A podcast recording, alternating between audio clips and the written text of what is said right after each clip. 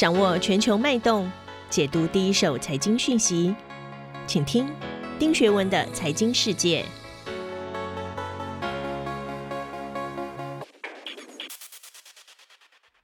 各位好，我是丁学文，又到了每周一次在一号课堂跟大家来谈一谈过去一周全球财经焦点的时间。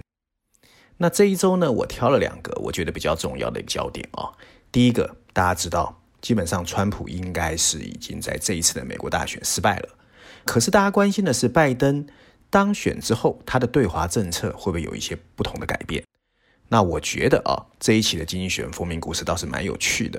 他提出了另外一个论点，他觉得大家都应该把它拉回来，所谓的第二次冷战这个科技的对峙，然后建议大家要赶快重建共识。那我们可以稍微来解读一下。那另外一个焦点呢，在于啊、大家可能只有注意到最近国内的新闻有提到说紫光暴雷，可事实上在过去一两个月啊、中国接二连三的有所谓的大型国企的债券违约的连环爆。我觉得这个事情呢，我们也可以稍微来谈一谈。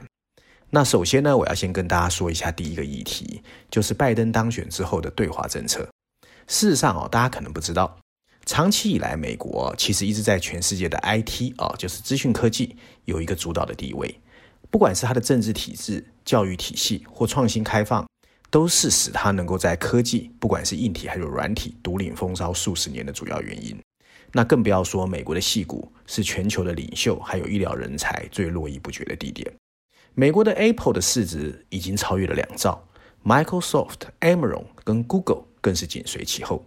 那美国的科技领域对全球市场的繁荣确实做出了很大的贡献，可是大家也要知道，中国也拥有丰富的数位资源，更不要说它那十四亿的人口数，这意味着中国会拥有全球更大的 AI 数据。中国人现在的在线生活，譬如说我们知道的支付宝、微信支付，甚至你到中国都不用拿钞票，这是美国人没有办法想象的。那经济学人的封面故事呢，倒是建议我们啊，应该把中美战争的对峙线拉回科技的主战场，并且以全人类的福祉作为优先的考虑。我觉得这倒是一个不同凡响的一个新的破题。那另外第二个议题哦，大家可能没有注意到，中国的债券市场最近啊违约频传，有三雷的这个连环爆。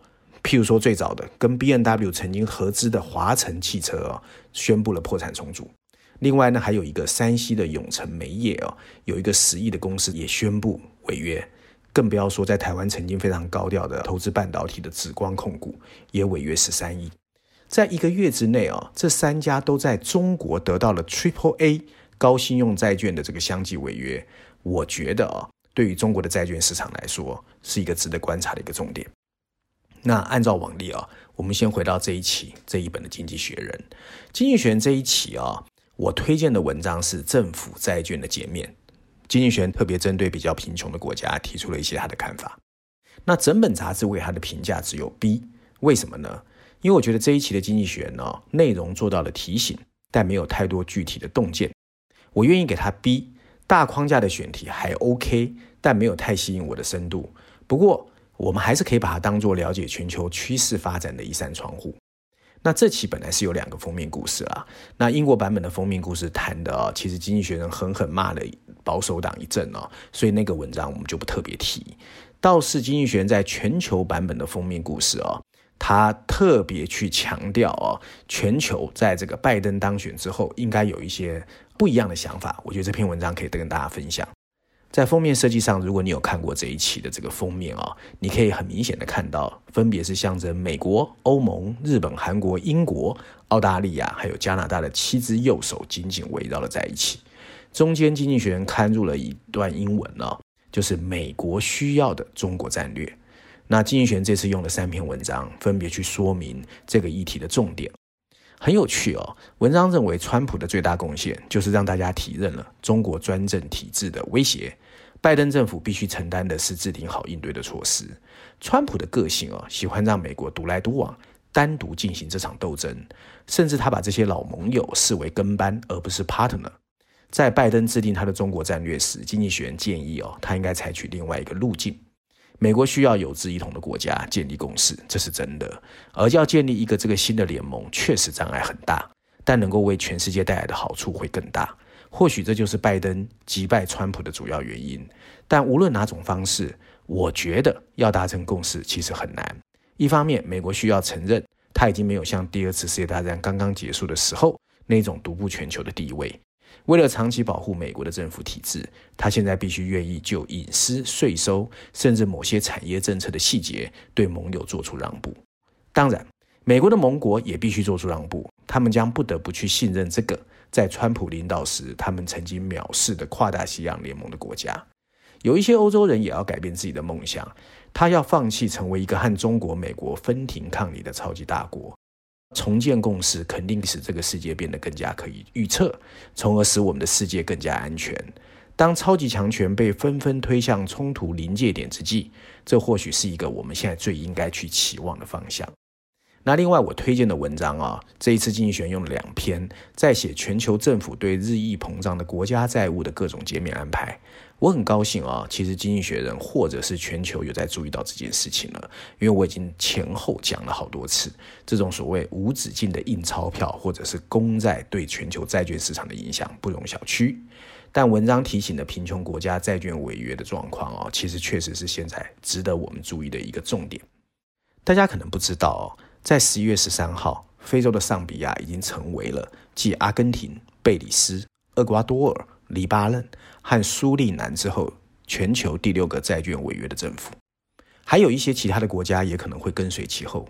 那尽管金融市场已经收复了他们在三月份的损失，而且最近表现很好，不管是中国或者是全世界的股市或者金融资产都涨得非常凶，但是大家要注意，许多国家的债务仍然超出了他们可以承受的范围。共计有三十八个政府的信用等级已经显示存在着严重违约的风险，甚至比违约更严重的风险数量已经是二零零九年的两倍，这是非常可怕的哦。值得庆幸的是，大多数富裕国家的政府正在透过一个政府贷款机构叫巴黎俱乐部来提供债务的减免。美国长期以来一直敦促着中国要加入。在十一月二十一号到二十二号的峰会上，中国总算承诺会跟集团体其他的经济体一样，签署一个共同框架。只要这些国家能够证明他的债务无法承担，他会努力去减轻世界上七十三个最贫穷国家的债务。事实上啊，我个人是这样觉得，在这个充满不确定的年代，当商品价格暴跌或自然灾害来袭的时候，就算债券的利息很少，大家还是会去买债券。可是，当 GDP 的增长超过临界点时，其他的工具又可能会支付额外的收益，让大家放弃债券去追求股票或房地产。其中这些工具可能需要独立的机构来帮忙将它标准化或争议解决。另一个值得探索的想法叫做 “bandy” 债券，它可以使借款人在紧要的关头延长期限，以换取在债券延长的到期日到期的时候获得额外的利息。公司债券市场已经存在类似的债券，这可以作为政府公债一个新的被投资者接受和定价的方式。我非常希望哦，我对于公债市场的担心是杞人忧天，因为无止境的纾困，我一直觉得是不行的。出来江湖混，哪有可能不用还？公债市场的未来会被崩溃，人类从来没有遇见过。能够有志一同的从贫穷国家的债券违约着手，总是一个好的开始。而取进公司债市场也绝对是正确的。我总希望一切 OK，一切能够水过无痕。那这一次跟中国相关的共有六篇，中国板块有三篇。第一篇谈的是拜登对中国的外交政策，第二篇谈的是拜登当选之后，肯定在奥巴马时代的一些所谓的民主党精英不会再对中国慈眉善目，可是这些人可能会重新掌权。另外，在财经板块第二篇有特别提到哦。RCEP 这个亚洲最大的关税同盟，谁会获利？经济学人认为中国不是最大的获利者，日本、韩国才是。这跟我一致的想法一样。如果日韩得利，那么自以为影响不大的台湾，真的要未雨绸缪比较好了。另外，我想选择两篇文章推荐了。其中一篇在商业板块第一篇，英文的标题写的是 “Scaling Back”，缩减中。那谈的当就是台上现在中国关系的节节败退哦。我看完这篇文章，其实感受特别的沉重。在台湾长大的四五年级生肯定记忆犹新。事实上，在我们读书时期，我们都知道台湾的中小企业是怎么拿着一个皮箱闯天下。我们也肯定记着我们是怎么听着王永庆的故事长大，更不会忘记台湾科技起飞的所谓四小龙的骄傲。但曾几何时，逐水草而居的台商今天在大陆的进退失据，真的是一夜沧桑事。我只想说，台湾加油。文章呢，其实我不是太想分享它的内容，因为台商确实在中国撤退，这是毋庸置疑的。台湾人也确实越来越不想了解中国，但我觉得不应该这样。文章内容总结的台商状况，其实我们都心知肚明，而且经济学也没有提出什么具体建议。为什么？因为真的很难。文章用这句话做了总结，他说：“很可能台商在中国的黄金时代已经结束了。”其实读完了，我心里真是一阵酸楚，但我不服气。商场如战场，而且应该维局入市才是正确的。拒绝了解中国，不应该是一个正确的方向。就像文章中曾经对台湾的提醒。Given Taiwan's global reputation for one customer service, but unlike manufacture, where Taiwan enjoy a first mover advantage。这段文字很好，我不想翻译，大家有兴趣可以自己边看英文边思考。台湾人真的要有自信，人不可以妄自菲薄，尤其不可以提早放弃。那最后呢，我要跟大家分享的全球新闻呢，是在我看到最近有少数的台湾的所谓的经济大师。冷眼看待最近紫光集团的债务违约，甚至认为他们活该。谁叫他们几年前在台湾这么招摇？但很多事情真的不应该只看表面。我觉得台湾越来越少人愿意研究中国政府细微的一举一动，心里只是巴不得中国崩溃论能够赶紧发生。这不是一个好事。古人不是提醒我们要知己知彼，才能够百战不殆吗？经济学人在财经板块第六篇哦，他有一个文章哦，标题写的是 “No Guarantee”。不保证。标题写的是中国的债券市场有一些令人意外的违约，而这些违约跟过去我们熟知的旧经验法则不大一样。